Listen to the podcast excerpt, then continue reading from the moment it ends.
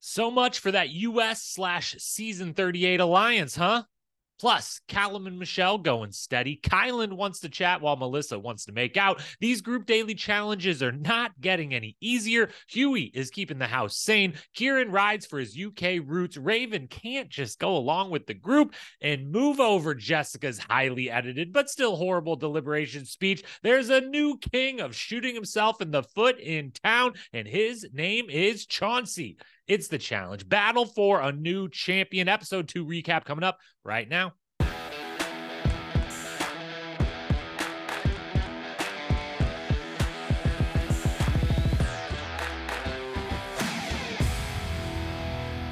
What up, my fellow challenge lovers? Welcome to the Challenge Historian, where we dive deep into all things MTV's The Challenge, past, present, or future if it's happening in the Challenge universe. We are here to document it.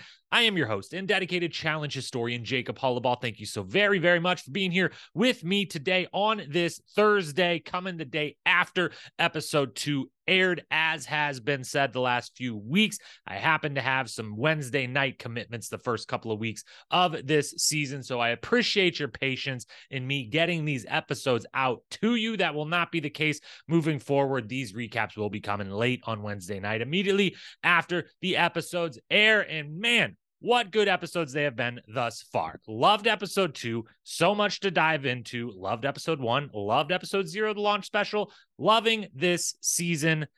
I don't care if no one's watching. You at home seem to be watching, or else I don't know why you're listening to this podcast. If you are just listening to this and you don't watch the show, please DM me and explain the reason. There is no way I am that interesting that you could not watch the show and then still listen to this podcast. If that's you, you're the most incredible human that's ever lived and also may want to rethink your choices in leisure activity. Anyways, programming reminders before we hop into episode two of BFank.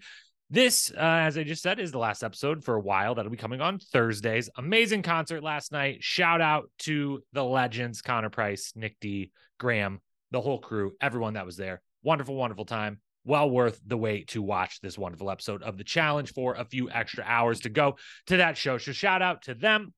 That's where I was last night. That's why we're here on Thursday. In the future, these will again be on Wednesday nights.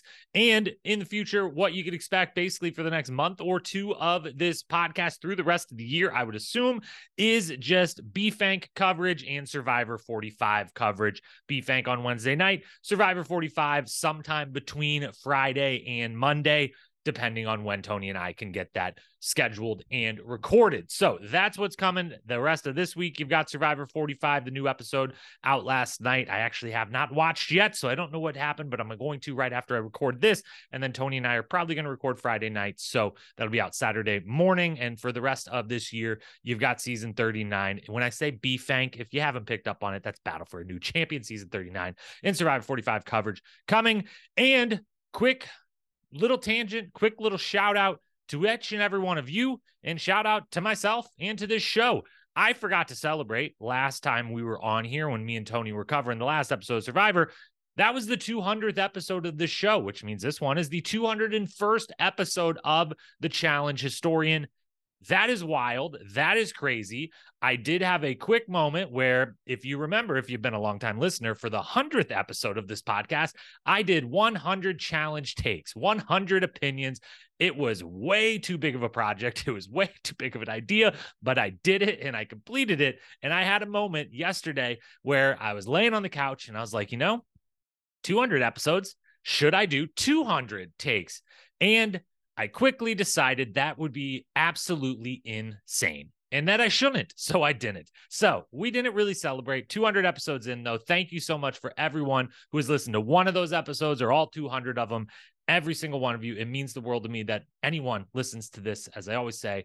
And the fact that a lot of you now kind of do is really wild and insane and i love it and i love you and i appreciate you. Thanks for being here. Feel free if you've never you know if you've listened to any or all of these 200 episodes without ever hitting the follow or subscribe button or like liking it or even leaving a rating if you're listening on apple podcasts which i know most of you are i can see the statistics.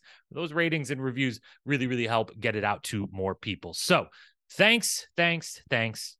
Thank you and now, the agenda for the day. Uh, as always, episode storylines and highlights, awards, power rankings, predictions. You know the drill. Episode two, BFank coming up. Let's go. first section of the episode they're at the house they're not there very long i kind of appreciate the the new 90 minute model that they're going for here quick house segment pretty quick daily challenge and then a very long house segment that can be some strategy but also some fun as we see this episode and we'll get to later i'm liking that so the first house segment couple things to point out first one Jay and Chauncey have their chat. It's icy. They're trying to get on the same page. They both via confessional are like, we're not on the same page, but to each other's face, we're saying they're on the same page. I do, I didn't listen to all the podcasts last week, all the different coverage, but I do remember someone pointing out, or maybe it was someone, one of you wonderful folks on YouTube watching right now that commented about finding out via the podcast that this conversation between Jay, Jay and Chauncey, or a version of this conversation, had happened and we didn't see last week. And that made me think that this one we're seeing in this episode maybe possibly took place a couple days earlier in the timeline than they're making it shown here, or maybe it was spliced up, or then I do think later in the episode they kind of flash back to this conversation and they say two days earlier, and it was like, wasn't that last night or something? So timelines, as always, edited show, as always, it's a little bit wonky. From Chauncey's point of view, though, and we'll come back to this multiple times throughout this podcast, obviously, because he eventually goes home. It's hard to be on the bottom of alliance. I know that. It's really hard to come in and be like, I am in the big alliance of this house, but I'm definitely on the bottom and I'm not like super tight with anyone. I don't have a number one, even. You know, it'd be one thing to be on the bottom, but like I got another person who I'm 100% confident. Now he's just like, I'm a part of this group, but I'm like I'm at the bottom, kind of floating on my own, hanging on, and you guys like could just let go of me at any single moment. That's a very hard place to be. But at the start of the game, you've either got to be in or you've got to be out. Little middle of the game, later in the game, you can definitely be searching for your escape route. You can definitely be searching for your way to backstab or your way to ingratiate yourself and kind of move up the ladder, so to speak. But first couple rounds, first couple days in the house, just be happy you're a part of a major alliance and be 100% all on board with it, all for them, making no bones about it, making sure you're like, hey, like, I might be on the bottom, but I'm in it, right? Okay, good. We're in it. I'm in it 100% locked in. I'll worry about being on the bottom when we actually get down the road and I have to worry about that. You've either got to be all in or all out. Being on the bottom and waffling this early is a really tough spot to be. I do will say though, I like the honesty from him and from Jay a little bit in this moment where, you know, Chauncey's like, Hey, I came into the house with reservations about if we'd work together. We're having this conversation. I would like to work together. I think we could put it all behind us. I like the honesty there. You don't always see that in a challenge house or any of these game show houses. So I give him props for that. Second thing to talk about Olivia and Hughie bonding. Love Hughie so much. I loved this conversation. I loved this little moment between them. I'm glad they're becoming friends. And I'm glad that these conversations are still I mean, I know they're still happening in the challenge house. I'm glad we get to see this one. It's great to get backstory on Hughie. He's a gem of a human being. He has an interesting backstory that many of us are probably not familiar with that lifestyle, that group of people, that culture, the whole thing. So it's good to always shine a light on that, shine a positive light on that, give us his perspective, learn more about him. And he's just wonderful. And this is what the 90 minute episode should be used for is more of these types of moments. This has nothing to do with the game almost at all. You know, his confessionals refer it back to the game. It's, you know, why he's willing to work hard, why he's not uncomfortable, why he's so good in social settings, et cetera, et cetera. He does relate it to the game, but it's it's about him and about him as a person and this culture he comes from and this group of people he comes from. And it's really wonderful. I would love if we could maybe extend a few of these. We've got 90 minutes to work with. I appreciate you. I'm sorry for asking for more when you first give it to us, but the 30 second version doesn't always like do this justice. So like can we double that, triple that? I don't know. Can we make it a little bit longer scene with him learning more and more about her? Maybe get some of Olivia's reactions as they're kind of talking about her growing up and everything too. So loved this scene. Would love more of it, but I appreciate that they're using the 90 minute episodes to give us back some of these things that have been missing or lacking in recent seasons. Then we're quickly off to a daily challenge, which was incredible. I loved this game. It looked very hard, incredibly hard. I I expected it to go as it did. When they explained the whole thing, I was like, TJ, there's no way in hell similar to last week, the 10 minute time limit last week. Um, you know, shout out my friends at Challenge Fandom Podcast. They had a big debate about was 10 minutes enough last week. I thought it was the proper amount. I thought it should be very, very hard, at least the first one. The, I saw the argument though why it maybe should have been longer. 23 minutes here does not seem like long enough at all. Does not seem long enough for them to get much, if any. And so it kind of went exactly how I thought that they got a couple of people up there, three in the end. I appreciate them being hard. I think again, I would prefer this be it starts at 500,000 and you can get up to a million, something like that. The money is not enough for me right now, but I do think it should be hard to earn the money. I just wish the money was starting at a higher part and, you know, then then it's really hard to earn on top of that. But as usual, I do have rules rules questions because it seemed like there was different strategies that would have worked a lot better than what they did but i'm assuming there was some sort of rule about you have to have a person clipped in every single one of the clips because they did seem both ropes. At no point when they were running out of time or anything did they ever be like emmanuel you can clearly climb this rope if you needed to just like free free climb right up to the top of this let's do that. Anyone that could climb the rope on their own, climb up the one rope that is a complete hot mess. The other one can pass the balls up and we can at least get a few more. So there clearly was like some sort of rule of only once everyone is clipped in or every spot has someone in it can people ascend all the way to the top. I don't know. As usual, just tell us all the rules so that we have all of the information. And uh, although I guess it supports uh, all the podcasts out there that are having these people on to tell us everything after the fact. Um, so in some way, it's a good thing. But I'm not sure that any group of challengers is getting all 23 balls. I'm just not. I don't know what. Maybe the cast of the duel one was such an epic cast. Maybe one of the Inferno casts yeah, I don't know. There's not, I can't, there's not many casts I could think of that would have been like, give them this challenge, give the exact same parameters, exact same situation, and they're going to get all 23. It just seemed way, way too hard. But I'd also think most are going to get more than three. I think they still did pretty poorly. I think they probably should more have gotten around 10 to 12 or so of them, like get half the people up would have been a little more impressive. As for good and bad performers of the group, it is harder to judge in this group setting, but judge we still will on the good side. Um, Colleen, Zara, and Michele all I think are the three of the folks that end up at the top, and Zara and Michele I think are three of the original swimmers to get the balls and then end up on top. But they the climbing portion for them seems not to have been much of a problem. They did so rather easily once everyone was in their position. So that's good on them and a good sign for them. As you know, it's hard for people to stand out if you did do a good job in this these types of challenge. So for them, that everyone will remember, will like, well, those three did get to the top. So like they did climb over me and they got all the way to the top. That's a good thing for them. Cory and Locky both did very good at being the big people, like the big people jobs of this, of like kind of be near the bottom, push people up over you, be really good steps the whole way. They seem to be do a really good job at their job. And Olivia as well, throw in that group. I was so nervous for Olivia's hands the whole time. I'm just a, nervous for Olivia to get injured again after last season. She should never suffer another injury in her entire life, her entire existence. And everyone kept stepping on the hands over and over or like near her hands. And I was like, God damn, don't like step on her shoulders and face if you have to, but like don't step on her hands. That looks painful. So shout out to her as well. On the kind of poor side, Horacio maybe he's trying to grab the game too much. Maybe he's trying to do a little too much here. He should not have been the anchor spot on the very bottom. That spot is very difficult. That spot maybe eh, I mean, it, I think it's got to you I know from the start they're like if we put the you know the biggest person on the bottom, they're never going to get to the top and they're thinking like how do we get all 23? You probably should have just started from a place of let's try to get 15 of these and then if there's time left like we'll try to pull a miracle or whatever, but Cory and Locky should probably, if anyone, be the bottom and just be the biggest, sturdiest, heaviest anchor that to, for the first steps, the first climbing on top of that can take kind of the most punishment.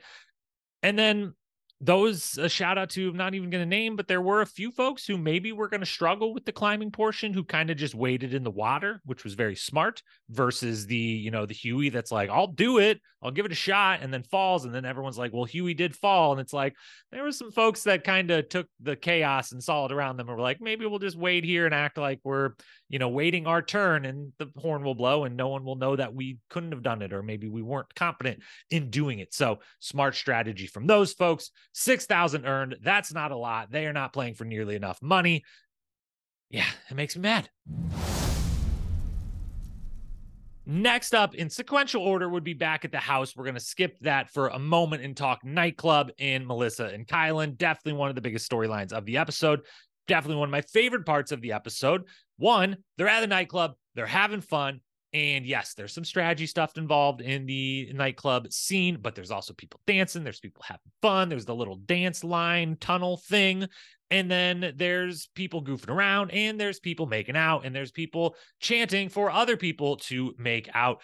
It's all great. I'm glad we get to see this again. Thank you for using the new 90 minutes more wisely than has been done in the past. I'm glad this is not just an extra 30 minutes of the daily in the elimination and the deliberation, but it's 30 extra minutes. Basically, the 30 minutes of the show that's added in is the kind of personal stuff and the fun stuff that we've started to reference here. Now, Mel and Kyland. Uh, I I really enjoyed this. I enjoyed the initial scene we find out of them. He's giving her the back massage from the completely wrong position if you want to give someone a back massage you don't sit cross-legged and have that person put their head in your lap and stretched out away from you. It's not the ideal position to give someone a back massage from but it is uh, a, a very romantic position. I will leave it at that. But then here in the club, we get a real raw moment of vulnerability and a conversation about some like real life stuff and two people being kind and vulnerable towards each other. It's amazing. I love it.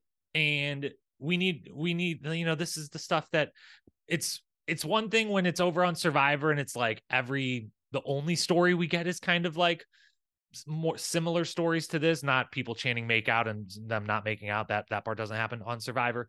Um, but the kind of heartwarming backstory type of stuff but there's a there's a a medium ground and that sometimes survivor may push way too far with it but the challenge has been like kind of devoid of it more or less um, or if they even try to do any of it it's very half-hearted or it's maybe very manufactured and it doesn't always you know come off as actual real and raw and like we're actually learning something about a person and about uh, subject matter and we're seeing people treat each other really like good kind humans and everything else. So i just love this moment between them or the eventual moment between them. I did not like the initial very awkward moment of everyone huddled around them on the stage chanting to kiss and to make out and you know it obviously doesn't happen and Mel's feelings get hurt and Kyland is confused and also a little upset himself and everything else. I didn't love that awkward part. It's interesting television, and it obviously then leads to the very interesting and cool conversation that we see that follows. Kyland's continued openness and advocacy for neurodiversity is fantastic. Very much appreciate him being so open about that, talking so openly about it, and also being so kind in which is the, the hardest part of you know advocating for anything or kind of explaining way exper- life experiences that uh a lot of people wouldn't have to those people that don't have them the hard part is then being like kind and sometimes those people's responses not immediately like you know their confusion or their questions maybe being dumb or silly or whatever and you know being really kind about like having to explain it or you know eh, just it's it's just a tough position to be in and he handles it flawlessly uh, in this show and you know online in his whole life so he's awesome he's wonderful it's all appreciated I will say this a learning lesson for him, as much as it to- takes total sense after the fact. He explains himself, everything lines up. It's this great conversation. The whole thing in that moment, you don't have to kiss her, but learning lesson for the for the future. If if it's another uncomfortable moment strikes him of this nature, I can't know what's going through his head. I'm glad he explains a bit of kind of what's going on in his head in his mind at that moment. But to you know be empathetic to her position i get why she was like what the fuck? Why is why is this so hard? Like why i just you know feel rejected in this moment in this big television stage here? But he needs to like in that moment you don't have to kiss her but find a way to realize her part of the situation too and maybe let her know like I can we not be on a stage in front of people because I do want to kiss you and I like you, but this is making me uncomfortable. The whole people and stage part is making me uncomfortable. You got to, if you can, for the next time this ever comes up, if it comes up, I don't know how often Kyland will be on stage with people chanting to kiss someone, but that's his his homework is to is to try to uh, work on that and be able to at least in the moment give a little nod so that there can be a little less hurt feelings. But again, the eventual conversation is amazing. Who knows? Um, if the clocks that are shown later that night when they go home from the club, they end up in bed together.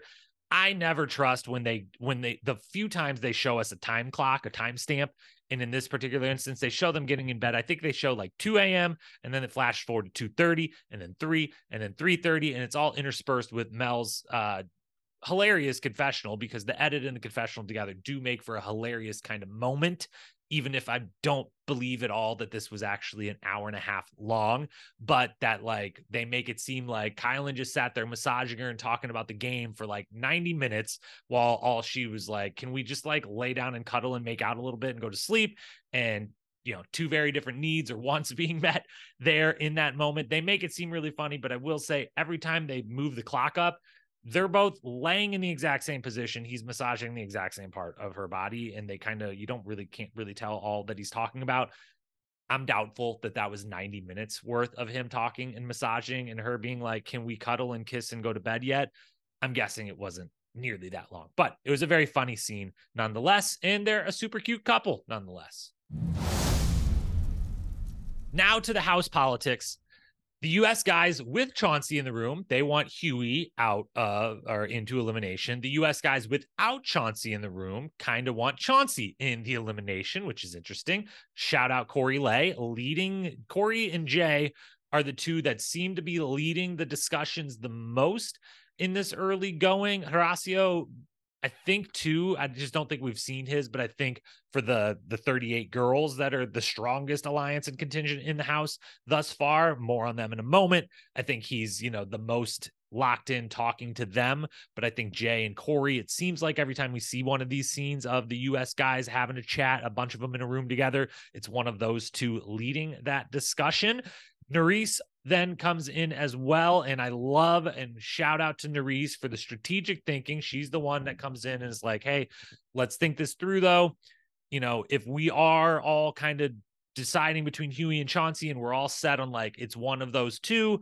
Is Chauncey just going to say Hughie? And in that respect, should we just throw Hughie in to not, you know, and like use that as leverage versus Chauncey? She's thinking through all of the steps. She's thinking like a vet and making sure that they do the right thing, and it, and whether or not they end up doing the right thing, they are thinking through all the repercussions and all the different versions of it. Very good stuff from her.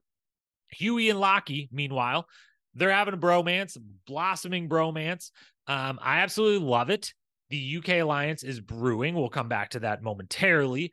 And I will say for Locky, very different look for him than from the UK season of the challenge, where you know he's only there for a very short time of that very short season. He we you know mostly remember that he smashed his face and it was horrible, horrible, horrible. And I'm so thrilled that he it wasn't any long-term damage like you wouldn't know now or anything. It wasn't like he like permanently messed up his face or anything like that or seemed to have any permanent long lasting damage but man it was horrifying. Man it was traumatic for him. Man it had to be super painful for him. But we had that moment and then we had he had this weird relationship alliance with uh i want to say her name was ella but i'm I think I'm wrong and I apologize. And I'm not going to pause and pull up the li- Annabella, El- Ellabella, Arabella. I don't know. It was something, there was a Bella, there was an Ella involved in the name. Um, but he, you know, kind of had this little fling for a second, but then he like broke up with her, even though they weren't weren't dating certainly and hadn't even like hooked up or anything but like he broke it off it was very weird it was very entertaining and intense a uh, couple of scenes or whatever but he was you know a flame through that one one to two episodes whatever it was on challenge uk and the look wasn't great. He kind of seemed not like a villain but just like no one you know kind of wasn't the most likable and then he smashed his face and he left the game and it was like that's what we know about Locky and in this season we're seeing someone very different. I love the little bromance between him and hughie I like the vibe Locky's bringing. And I like that he is pointing out something that is a part of this game for sure. Is yes, in the scenario they're currently in, we do want to win more money and add more money to the house. But it, you do want, and we've seen so many times in the past, like you want people that you enjoy living in a house with and just hanging out with and being around because otherwise it's really boring and it's really miserable and it can get really really really miserable if you end up in a house with like sure a bunch of people you agreed to vote with but like that you're not actually that friendly you're not really having fun with and the days just drag and drag and drag and so i appreciate him being like look Hughie is the one who uh, causing the most fun in the house. He is making me laugh. He's making me forget about the game. He's keeping me sane, as he says over and over. Love all of that. Then we get to the season 38 girls. Olivia and Nurys, the blow up that may or may not be coming will be legendary. That is not a spoiler of me knowing anything on this season. That is, if you pay attention online, um, again, some of it I started paying attention to it because of a Challenge Mania event, all of which are made public by now. And she's Olivia's been a part of all of them. And the reason Horacio are dating, Olivia maybe, however that happened, maybe isn't loving it. So uh, while they are in this moment in this episode, absolute lockstep besties riding for each other, number ones leading this season 38 slash season 38 girls alliance. We'll see how long that lasts. If, if it if it blows up during the season, it's going to be incredible. But for now, they have a common enemy within their ranks, which is Ravyn. Ravyn has been defending Chauncey at the bar, or talking to Chauncey, trying to like help him out, trying to save him, salvage his game. She's pushed for Hughie when they have had big group conversations she's been a part of. And then she does some eavesdropping slash information gathering from her crew that she immediately turns around and tells the UK side that is very clearly becoming a US versus UK thing going on. And she's now caught feeding information to them. So a sequence of events does lead to yes, it's a little Mean Girls 23 from the Olivia, Nurys, Mariah, Michele when they're sitting in a room like that girl's messy, she's a problem. I knew I I my intuition was right. I knew I didn't like her last season, this, that, and the other. When it's like Nurys, you didn't like her last season because she was partnered and still trying to be romantic with the guy that you first got romantic with in the house. Okay, that's why you guys had beef. I wish we would have got to see the big argument slash fight that you had. It sounded like it was entertaining, and they didn't show us it at all, which I don't know why they don't do that. Anyways, it does feel a little mean girls 2023 20, when they're like, yeah, she's messy, she's a problem.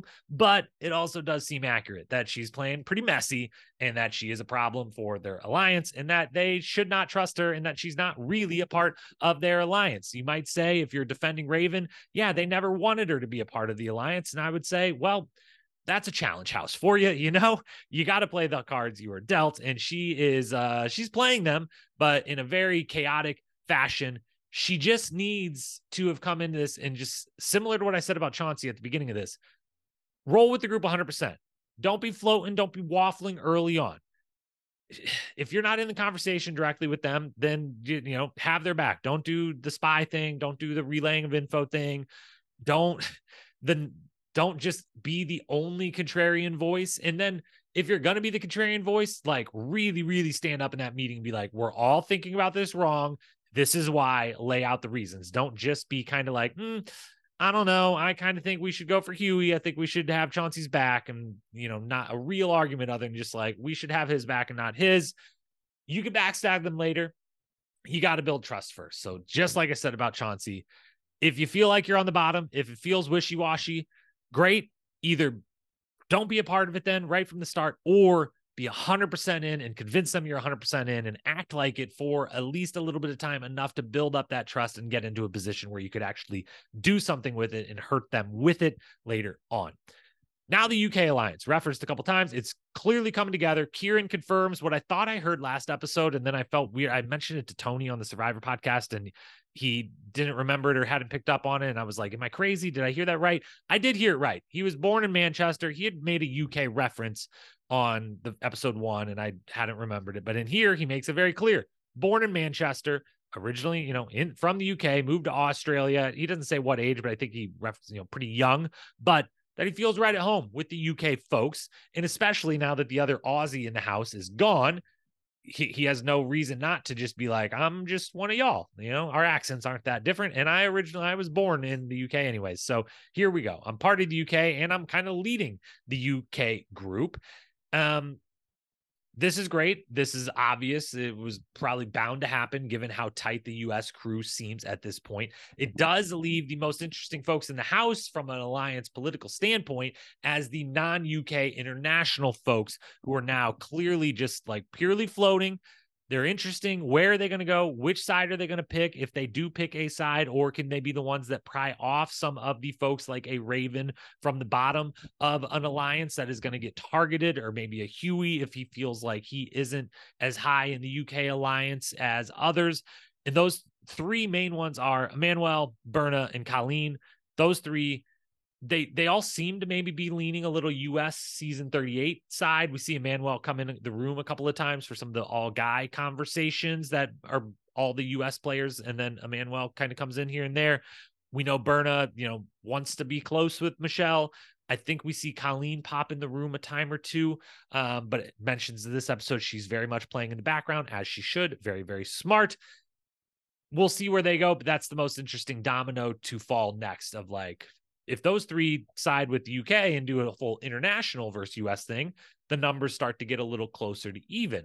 If they don't, there the numbers aren't, and the UK folks are pretty much screwed. So that's that. Deliberation, you know who else is screwed? Chauncey is screwed because just horrible. Just horrible. Okay. Unbelievable. If I were to try to defend him, this is how I would do it. I like his strategy. If in his mind, he's like, all of these people are going to respond with, you never have. And no one else is going to be like, you played one season for like how many rounds? Like, you don't have that big of a track record to go off of. So, not that impressive you know, in his mind, he's going to be like, Have I wronged you? Have I wronged you? Have I wronged you? They're all going to be like, No, never. You're loyal. You're loyal. You're loyal. And then everyone will be like, Okay, great job. You proved your point. It goes the opposite of that. And it didn't have to. Horacio, Michele, and Jay could have, if they wanted to keep him around, could have in that moment been like, No, you haven't. Loyal guy. Or you know something to that effect. And not mentioned the minor transgressions that have taken place against them from Chauncey. To be fair transgressions sure votes are votes. They count. But you know he didn't win a daily and pick you independently to go in or anything like that okay? Didn't really target any of them. He voted with a big group of people when he kind of had to. As one of them says in confessional i would have done the same but it is what it is. I think michele's like i would have done the same but like it still counts or whatever you know? They could have done that and then used it as leverage, like went to him afterwards to be like, you like Horacio could have been like, Yeah, you're loyal. And then afterwards been like, Chauncey, you do know that like you put me on the spot back there and I said you were loyal, but like you did vote for me one time and I'm I'm not holding that against you, but I just want you to know that like I just covered for your ass when I didn't have to. I could have said you have voted for me before back there. And it could have been extra leverage to keep one of the bottom waffling members of their alliance more in lockstep with them. Who knows if that's better strategy or not? But a horrible elimination or deliberation from Chauncey uh, takes takes the new crown. Jessica has it for one week. And now Chauncey has it. Maybe we'll find out this was highly, horribly edited against him as well, as we kind of did about Jessica's. But regardless, He's the new king of shooting himself in the foot. Then we get to the arena. Unbelievably good game. Loved the game. They are finding their stride again with these, like for real. I loved, loved, loved this game. Strategy, endurance. It's fantastic. Really, really great stuff in a minor way, mostly because the name and the lights, uh, you know, reminded at least I had flashbacks to Devin upsetting bananas way back when on uh vendettas. Was that vendettas? Yes that was vendettas because then him and tony were final reckoning partners not vendettas partners. That's how that all went down. So minor flashbacks to that a, a bit of a different game in the end but still running and doing a little bit of a light based puzzle it's just so good it's just so good and that i don't have anything more in depth to say other than i loved it and i thought it was really smart and really cool and really fun and it was visually appealing and it was interesting to watch and yeah, the whole thing across the board, A, maybe even A plus elimination design from this guy. Chauncey makes the right call as far as who he goes against.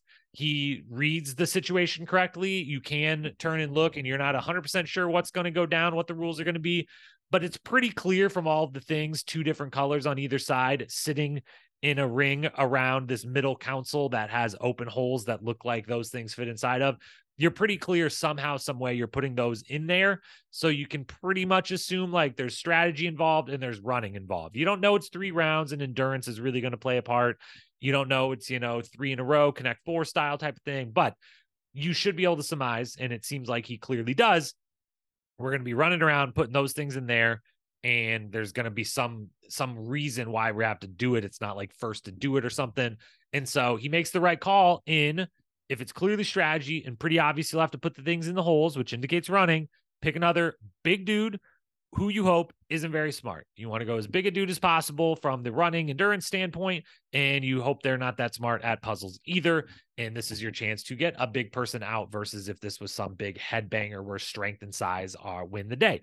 This one's not. Speed and strategy win the day. So get one of those strength and size type of people out. He picks correctly, not in his alliance, a threat if it does come around to a strength size type of thing. And so good pick on Locky. It ends up costing him. He loses, but it's still the right pick.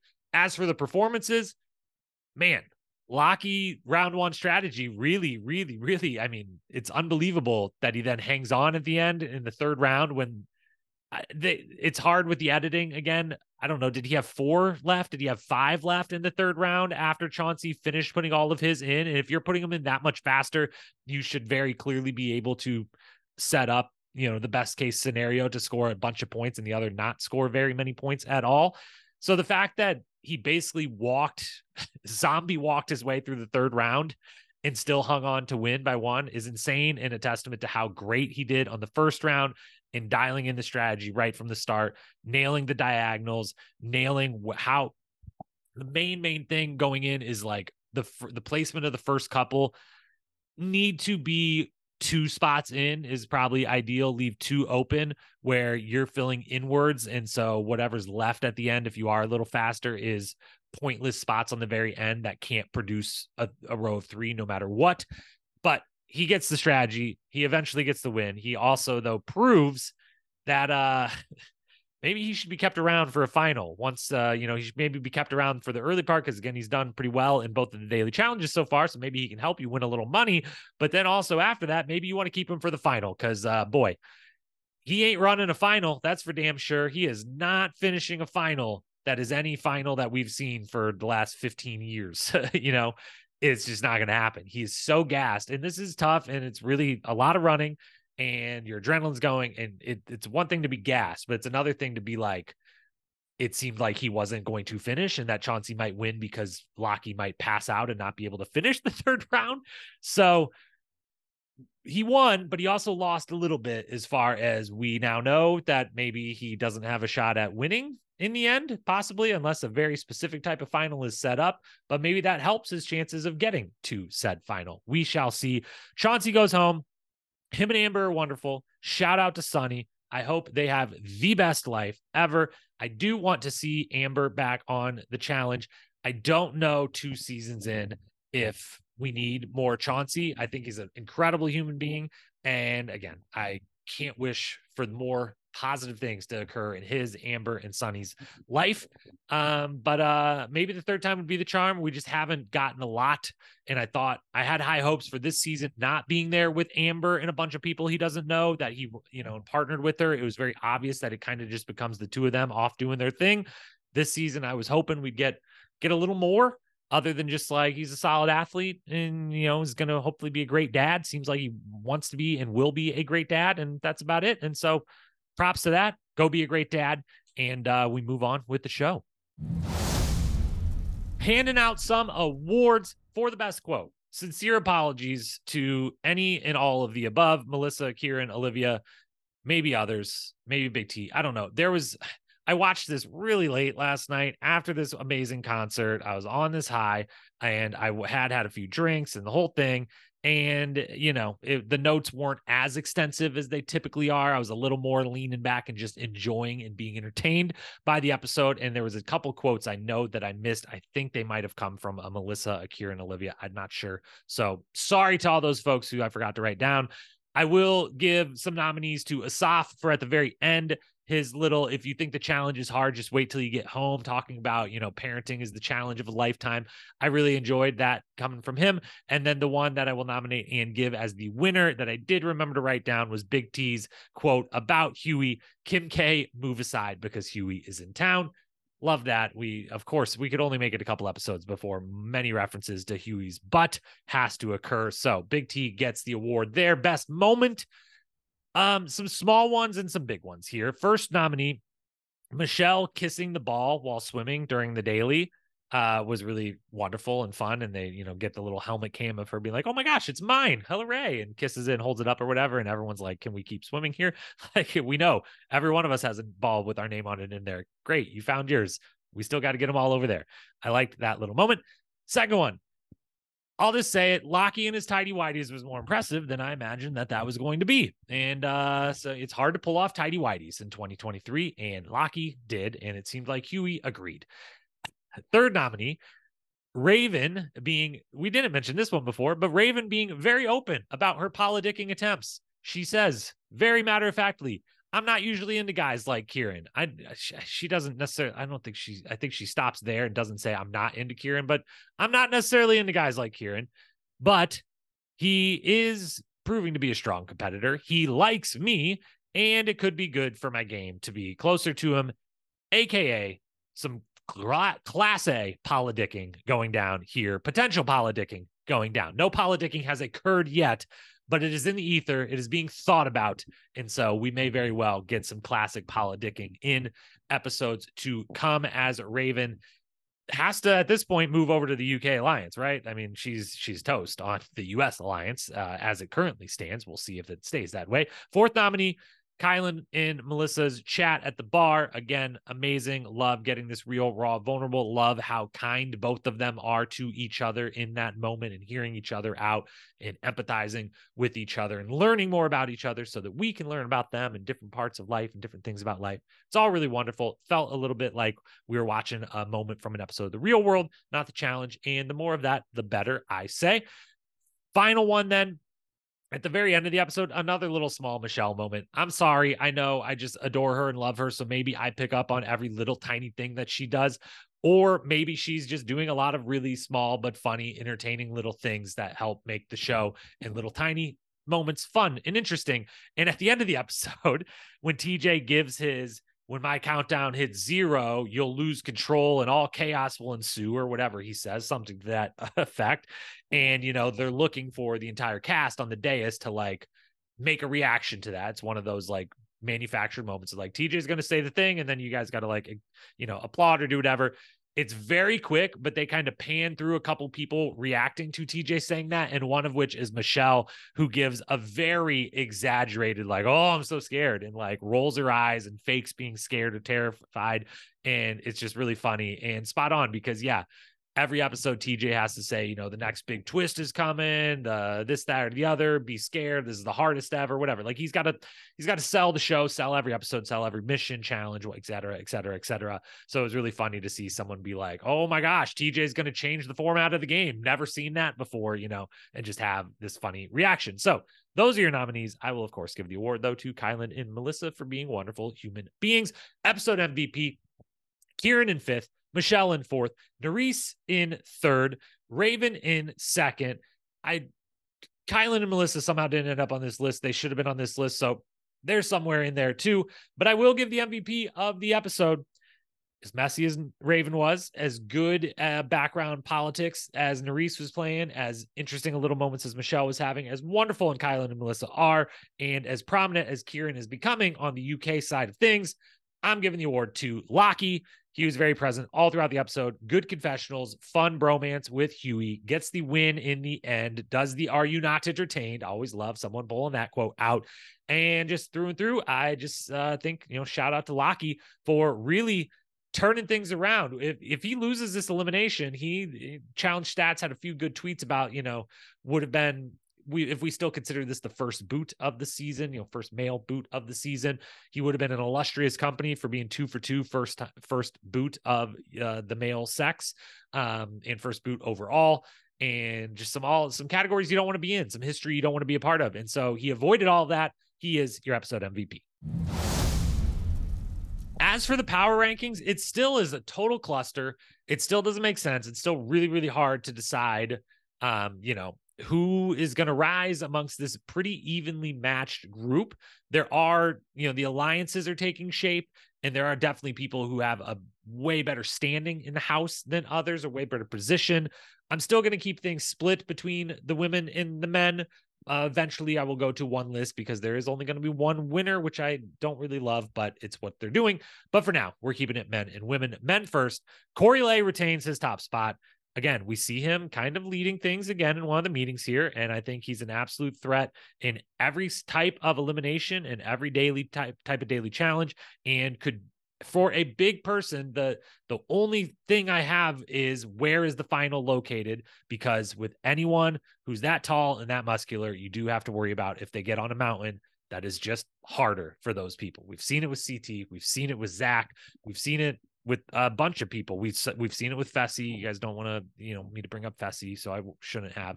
But that is my only concern about Cory Lay's game right now is like when he makes this final, is it going to be on a mountain or not? Because if it's on flat ground, I think he definitely, definitely could win it. If it's on the mountain, things are going to be a little harder. He retains first. Horacio retains second.